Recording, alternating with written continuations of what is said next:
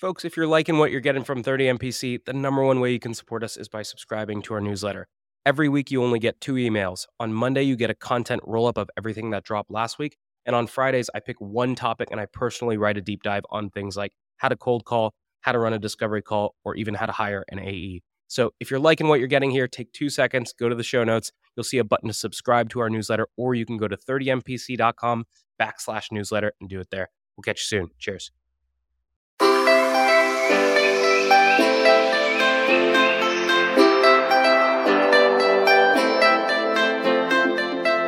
Good morning, everybody, and welcome to this episode of thirty minutes to President's Club. My name is Armand Farouk, and I'm here with my co-host, Nick Sigelski. And today, for round two, we have the one and only Becc Holland. But this time, we're not covering prospecting. This time, we're covering all things discovery. Nick, why should people listen? There's a big difference between pains and problems. And that difference impacts dramatically the way that you should be prospecting, the way that you should be running your discovery calls, the way that you should be even talking about what you do. And if you want to learn about that difference, well, good news. You can listen to this episode. And a three, a two, a one. Let's go. Today's tip to optimize your sales day is brought to you by Boomerang. If you get an email and the action required on that email is going to take you less than two minutes to do, do it on the spot. It's not worth adding it to your to-do list, having to look at the item, remember what you need to do. That's going to take you more than two minutes anyway, so do it on the spot, get it off your plate. Now, we documented our best templates and tips to help you optimize your sales day with our friends at Boomerang, and you can get that documentation for free at the link in the show notes. Today's tip to optimize your sales day is brought to you by Boomerang. Obsessive checking of your inbox is a total waste of time and brain power. Instead, commit to checking your inbox and responding to email at set times throughout the day. I'm a fan of Boomerang's pause inbox function to keep myself from getting distracted by my inbox. Now, we documented our best templates and tools to help you optimize your sales day with our friends at Boomerang, and you can get that for free at the link in the show notes. Today's deal acceleration cheat code is brought to you by Pipedrive, which is a C R M built by sellers for sellers. The best way to drive your pipeline forward is to every single day pull up a list of all of your open opportunities and look at each opportunity by stage and think, what can I do today that will increase my likelihood of winning this deal? That's how you keep your ops moving forward in between meetings that you have on the calendar. Now, we documented five cheat codes that can help you cut your sales cycle in half with Pipedrive. There's a link in the show notes to steal them. Your ZoomInfo actionable insight tactic is called Jane's Moving Up. Why? Because that's the email subject line you'll use when you get a real-time notice that your prospect Jane just got promoted. From there, in the email, explain how ZoomInfo helps rising sales leaders win their first ninety days on the job by highlighting coaching opportunities or supporting a team-wide prospecting push.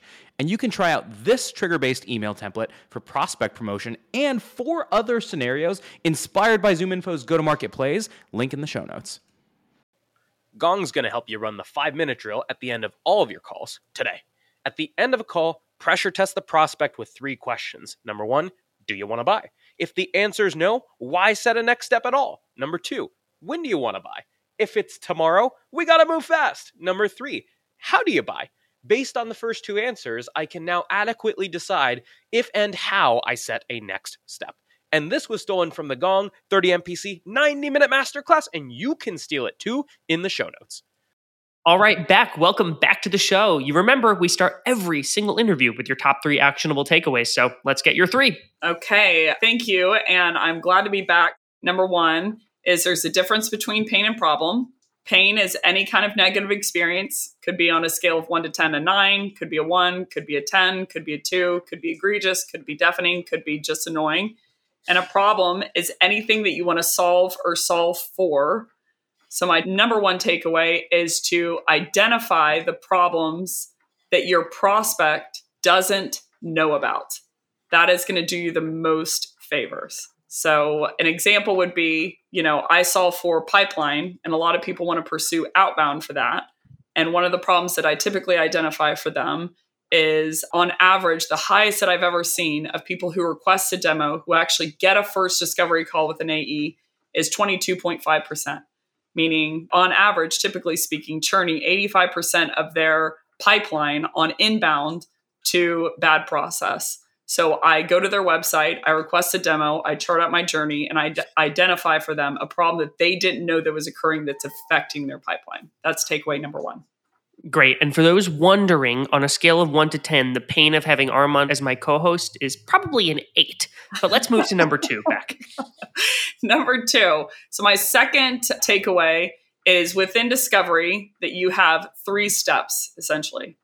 The first is to uncover the prospect's self-diagnosis, and you're uncovering this self-diagnosis of seven things: the problems that they want to solve, the root cause of that problem, what they think the root cause is, what they think the current impact is, what they think the future impact is, what they think the current event trigger is that made them want to buy, what they think the future event trigger that's happening in the future that's making them want to buy today, and the solution.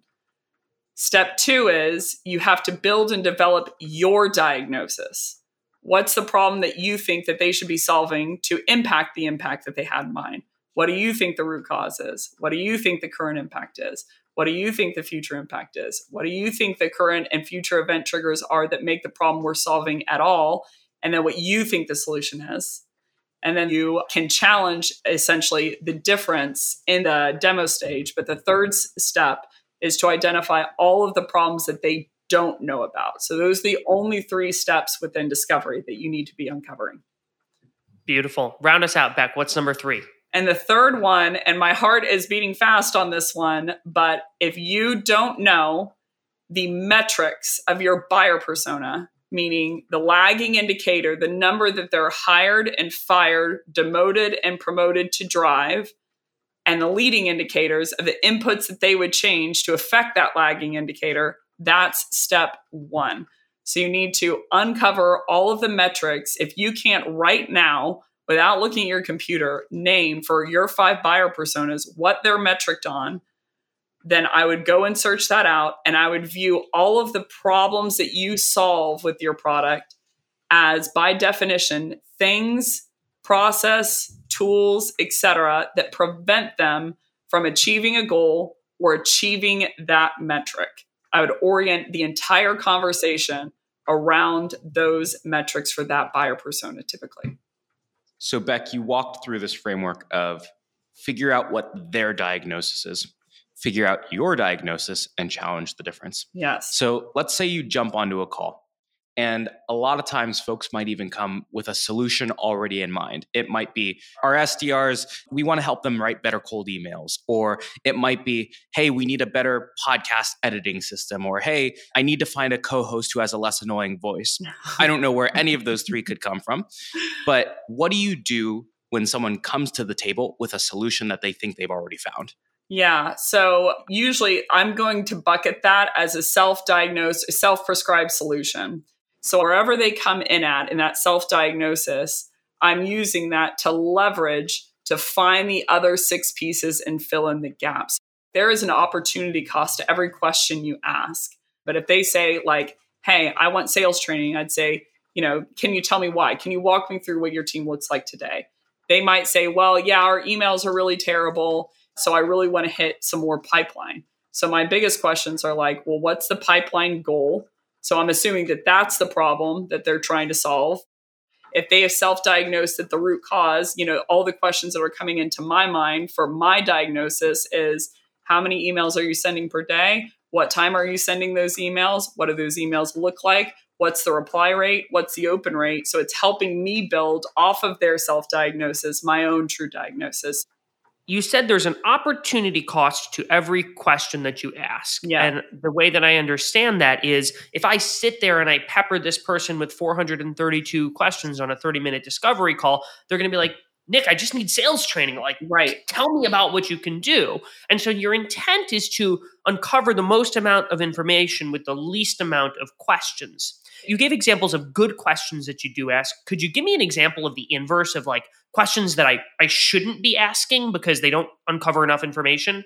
The root of it is this, you know, questions can either be a withdrawal question or a value add question. You're either depositing or withdrawing.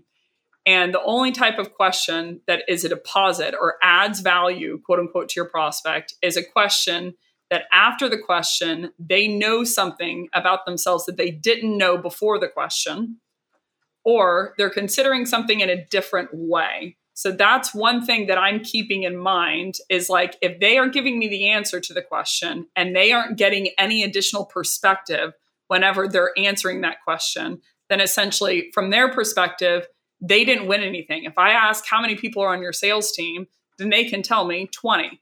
Or if I ask like, what's the current impact? They can tell me what they think the current impact is, but they're not getting and acquiring anything new.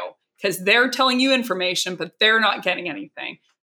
Well, Becc, just to double down on that example, essentially what you're doing is you're acknowledging the fact that there is a thing called question fatigue. Yeah. And the problem with the way that most people do discovery is if we take the example of diagnosing S D R performance, a lot of times people will start by saying, okay, what are you using for your subject lines? How long are your emails? What do your voicemails sound like? What does your cold call opener sound like?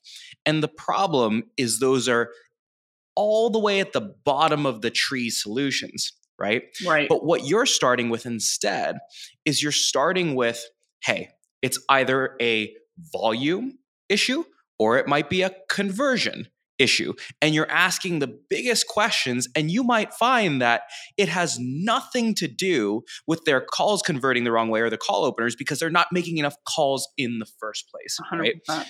And that's essentially how you're deducing your way down to the real correct root cause. So let's talk about that moment where they say, I want cold email training. And you start to unpack it a little bit, and you find that their reply rates are good, their open rates are good, et cetera. Mm-hmm. But what you actually find is the issue is it happens to be the accounts that they're targeting entirely are wrong, for instance, right? So it's not the initial issue that you thought it was. How do you go about confronting that without making the prospect feel like you're calling their ugly baby and saying your S D Rs don't know how to target the right accounts? So I think the key to this is, is I'm uncovering within discovery, I don't challenge. I don't challenge any of their misassumptions. I don't even know if it's a misassumption yet to begin with. So within that infrastructure of a thirty-minute discovery call, all I'm trying to do is uncover what their self-diagnosis is and what I believe the true self-diagnosis uh, is. And then in the second call within a demo is when I am starting to unhinge some of those assumptions by way of presenting not that their reason for buying was invalid, but that the fact that supports that reason is incorrect. Usually, to be candid, I don't even have to spend a lot of time there. Meaning I'm just like, this is the solution based on what you're saying here. And if they bring it up, they're like, oh, it's not cold email. And I'm like, yeah, so actually when you told me blank, you know, that you thought it was a, a cold email quality, you know, whenever you you said that your open rate was eight percent, and that you're also sending it, you know, at eight a.m., there's two issues that are likely causing that. It's email deliverability, number one. If you don't have an open rate over fifty, you have an email deliverability problem. And number two, you're sending it at statistically the worst time to be sending it. So like, yes, we can talk about this email quality issue, but what I find is that typically they don't even ask those questions. I've established so much expertise at that point that when I'm asking these questions in discovery to help diagnose, I'm challenging the difference in my own mind within demo, but I'm not challenging them in the room because I'm on their side. I'm truly only trying to uncover their problems. As I understand it, what you're doing is step one, stop talking about the solution. So we're not talking about how great Becc's sales training is. Before you get into that conversation, when they ask you about that, you go through this whole discovery call where you're trying to figure out like, what is prompting them to feel like that is the direction that they need to go? And you're asking a series of questions around this. You're not necessarily letting yourself believe that that is the correct diagnosis, but you are going through an objective analysis, uh, an understanding of where they are at present and their understanding of things at present. And as I understand it, on that call, you're actually not challenging them or pushing back or like talking about your diagnosis. You are saving that for the demo stage. And so my question for you is, it can be really tough on a discovery call to spend thirty minutes where you just ask all of these questions and then they leave the call being like, I have no idea even around how you can help. And so how are you articulating, hey, I believe I can help with this and you should go see a demo without bringing up the fact that like the way that you think you're going to solve their issue isn't necessarily what they were looking for? Yeah, it's a great question. I think it's one of the things that I certainly ran into as an account executive, certainly ran into as an S D R of like, they come in riled in the line because they want a prescription. You know, they want a prescription. But I challenge people of, if I were to walk in as a patient and I were to say, Armand, I want this medication. If you were the type of doctor that asked me zero questions and wrote the prescription, what would we think about you as a doctor? And like the difference is, one solution to a problem could actually be life-threatening to someone who doesn't have that problem. So when someone comes in and they're asking, like, they want to see the demo, they want to see this product, et cetera, like it is your responsibility to make sure absolutely that this is the correct problem. But also, I know that their normal experience is that salespeople only have one piece of information that they don't know that the prospect wants to know, and that's price, and that's what does a demo look like. I will say on the back end, usually like after the thirty minutes, I give them like two seconds of high level. I'm like, so I know that you didn't show up just to get questions asked to you, so why don't I give you a tidbit and then we'll, we'll uh, set up a time. And I set it up on the call. I'm like, so it's a six session training package. You know, they're ninety minutes apiece. They all have a workshop. And then I do thirty minutes of office hours. Do you have time tomorrow, you know, at two? And they're like, yeah. I'm like, so let's set up that time. I'm going to prep a whole bunch of materials, and we're going to go into the different pieces of this training and how that's going to solve for the email problem, the cold calling problem that you're having, you know, and the objection ha- handling problem that you're having, you know, with your reps. But if you decide not to take this meeting, if nothing else, I would suggest that you start shifting the time that you're sending your emails to three, four, and five p.m. on Wednesday, Thursday, and Friday, and that you check out this email deliverability problem by going to blank, even if you don't decide to take the call with me. So they walk away knowing that I'm not being evasive, but they also are willing to jump on that second call to talk about the solution. Well, it sounds like, Becc, what you're doing is, it's not like you're not giving anything. Right. You are giving in form of market and industry expertise. Correct. And that is a proxy for your ability to be trusted, so that when you want to give them an actual solution to a problem that you find, that they may actually believe you. And so when you hear that their reply rates are lower, or you hear that their open rates are lower due to X, Y, or Z, mm-hmm. it's not like you just keep going on. You're saying, oh, this is usually what you're going to see out in the space for open rates and reply rates. Correct. Right? Correct. I'm trying to give them pieces of information along the way. They'll say, yeah, so our, our reply rate is abysmal. It's three percent. And I'm like, hey, can we time out here? Actually, I don't know if this makes you feel any better, but average reply rate is zero point five percent. So you're not doing that badly comparatively. And they'll light up. They'll go, oh. So I think our buyers want us to know more information than them, but they're not convinced that we typically do, because we don't even know what they're metriced on. So how on earth can we help them diagnose? So it's not that they don't have a recognition that they don't have expertise in this. It's that they don't believe, based on their very valid experience, that you as the seller have any expertise that they don't have, and that you're willing to put down your trinkets, your watches, and your agenda that you want to just sell them crap for enough time to be able to add value to them with information that they didn't know. Well, the piece about the questions is, there's a concept called the, um, I learned this from the Seven Habits of Highly Effective People book. It's There's a concept called the relationship bank account, where with every person in your life, you have a relationship bank account. And Armand, my wonderful co-host, if I Um, eat his lunch out of the fridge at the office, that is a withdrawal from the account. Totally. If I give him a ride home because his car got a flat tire, that's a deposit. And in the conversation, you are always making deposits or withdrawals. It is okay to occasionally make a withdrawal in the context of what you're talking about, where you have to ask them, hey, what's the sales, you know, your sales engagement platform you use? Because you do need that information. Totally. But they don't get anything from that. But it's okay to ask that if you've given enough deposits. And so you are constantly doing things where you share information or share expertise or ask them a question that makes them think about the problem differently, to earn the right to then ask some of those withdrawal questions later, or maybe go on a longer pitch or monologue later in the sales process about how your thing can really, really help. It earns you the right later in the fact.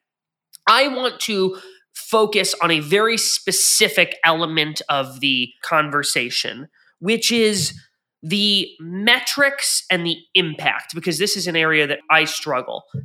I think I understand how you're uncovering like what they think the impact is going to be related to metrics, but like sometimes I'll ask, like if you ask, well, what do you think the impact would be of this in a less cheesy way? You still sort of get like a fluffy, well, we're going to get more leads. And so I'm wondering, how do you sort of lead the conversation around metrics and impact related to that, both on their perception of things, but then also how are you voicing over, hey, here's what you should expect to achieve metric and impact-wise working with me? Because I'm not totally confident and comfortable in those elements of the conversation. Yeah, that's a great question. And I think one of the most paralyzing things that people don't realize about their discovery is the more and more you ask self-diagnosis question, meaning you're begging for them to tell you what they think will happen. Number one, it's manipulative. Number two, you're broadcasting to them that you don't freaking know. And number three, they realize that like this conversation's a waste of time. If I wanted to do the mental math of how I think this is currently impacting me or how I think this will impact me in the future, I would do it on my own time. And I don't need to give you that information as the seller. Every time that you give the seller more information about your size of the problem or what you think the pain is, you're giving over power. And the power is, is that they believe that the seller can hold their price point if you need something more. So like they're fighting, like fighting back in their mind. A doctor is not geared in that way. They actually spend extremely little time talking about the prescription at all. They write the prescription. They have someone else handle that. When you're viewing it as, I just want to understand the size of the problem so that I can justify that this is worth the purchase, I think you're missing an opportunity. And the opportunity that you're missing is if I can diagnose a problem that they didn't know about that I can also solve for, I've just influenced the sale because I've not only uncovered something they didn't know, but I've increased the size of the problem that they can solve with me. Or if I diagnose a root cause that they didn't know about, I've just tacked in a root cause that they like to the size of the problem that they will be able to solve with me. Or to your point on impact, if I find out an impact that they didn't know about that's coming down the line, I've just increased the size of the sale because I've increased the size of the problem that they're going to avoid with going with me. So like a future impact, and this is in prognosis, not diagnosis, doctors are not only paid to identify what's going on with you, they're also paid to identify what's going to happen to you if you stay as is. So if I'm saying, what's the future impact to you, Tim? And he's like, well, I guess I'm going to get canned. Like I should more so be asking the questions that help me understand that there's an impact coming that they didn't realize. And instead of focusing on assurance-based triggers of like, let me reassure you that this product is going to do X, Y, and Z. All I'm thinking about is diagnostic triggers of how can I, quote unquote, influence this sale by tacking on problems, impacts, current impacts, future impacts, future event triggers that are going to happen to them, current event triggers that are going to happen to, uh, that are uh, currently happening to them that they didn't know about. So that even though they came in to solve this one problem, actually we can solve six different problems with this same solution. And so I've now increased the size of the sale, increased the likelihood that they're going to buy it. And also on a side note, increase their assurance that I'm going to be the one that's going to be able to solve it because of my level of expertise in the room.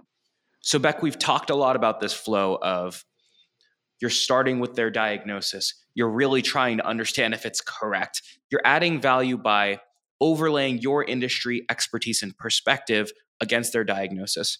And all of this is in the context of a discovery call where you have the ability to one, get their diagnosis, and then two, ask layering questions to further drill down into what the real problem is.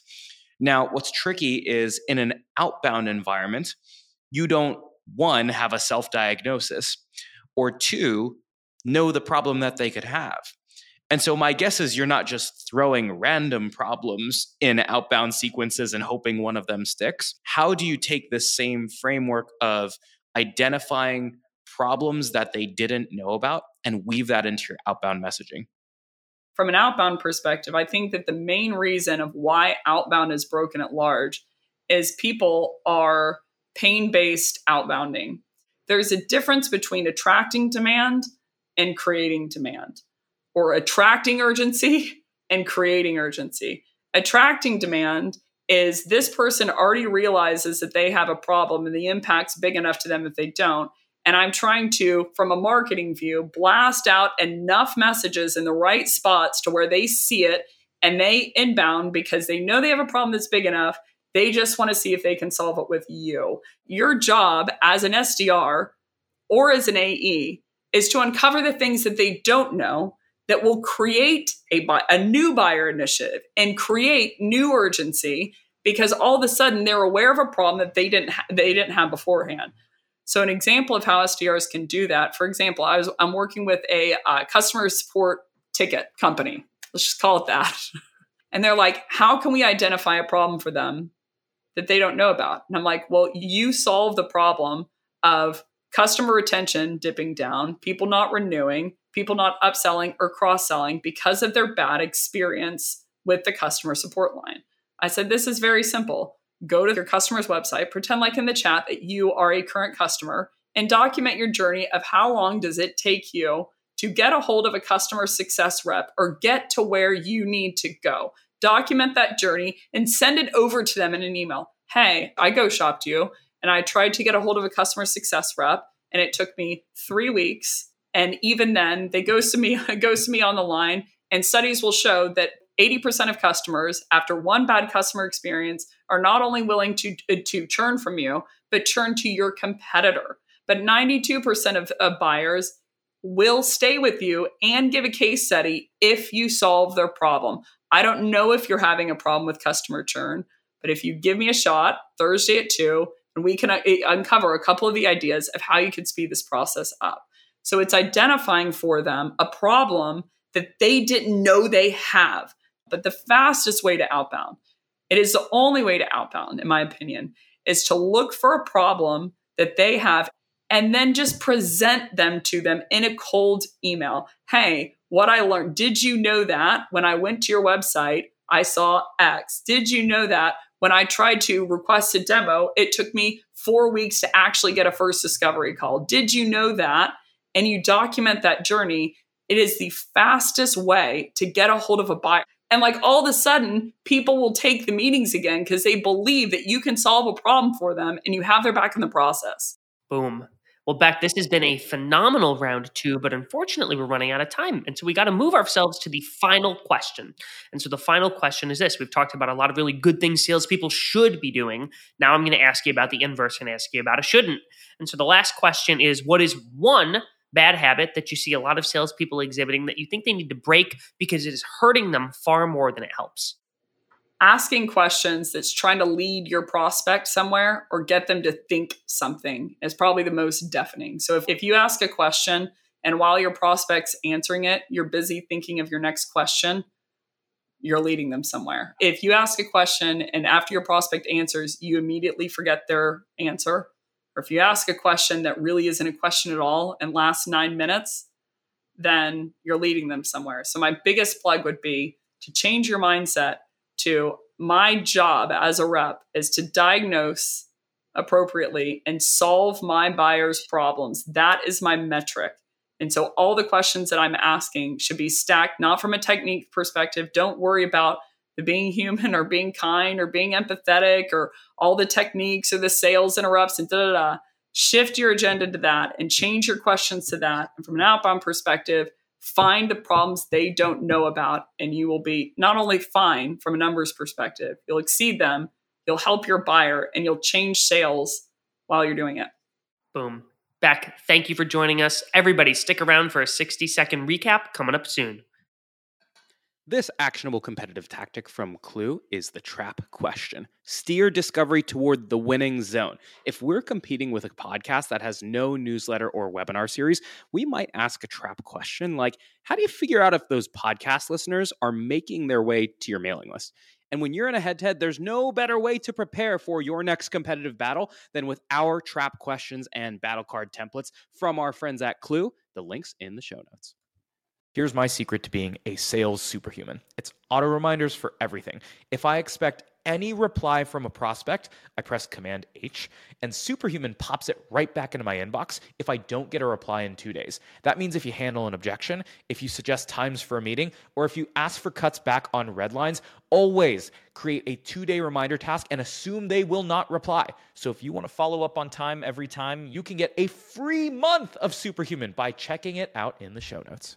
Otter A I's Autopilot for Sales gives you the freedom to sell on your discovery calls by taking notes for you. One of the best ways to deepen your discovery is to ask your prospect about the impetus behind their goals. So when a prospect tells me they want to advertise on more sales podcasts, I'll say, well, it's not every day that you wake up and decide you want to sponsor a podcast. What's causing you to even explore this in the first place? Now, we put together the ultimate discovery checklist with our friends at Otter A I, which you can get for free at the link in the show notes. Your top four takeaways from this episode with Becc include, number one, if you don't dig into their self-diagnosis, you lose all forms of credibility. So when you hear their diagnosis, try to understand why they came to that conclusion in the first place and unpack from there, which brings us to number two. The way that you should unpack the diagnosis is starting with the questions that are most likely to knock out the most root causes first. Number three, once you drill down to the key metrics that drive their businesses, for example, open rates, reply rates, you can deposit and add value, not by sharing your solution, but by sharing what the industry benchmarks for those metrics could be. And then lastly, number four, you can prospect by identifying the top two to three problems that most people don't know that they have or might most often be off of the industry benchmark, and then try to figure out where the prospect realistically lands today. Alrighty, Nick, how can people help us out here? It would mean a lot to me, folks, if you simply subscribed to thirty Minutes to President's Club. I think on Apple it's called following the show now, but hit the subscribe or follow button so you can hear Armand's beautiful voice every single week and my less than beautiful voice on thirty Minutes to President's Club.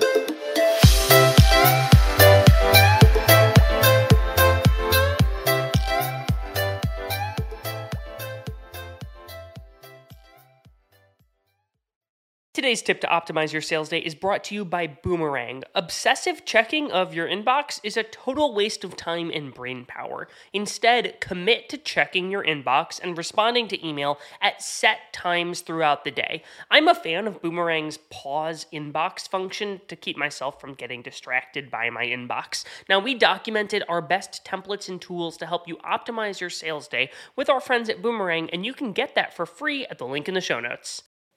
Gong's going to help you run the five-minute drill at the end of all of your calls today.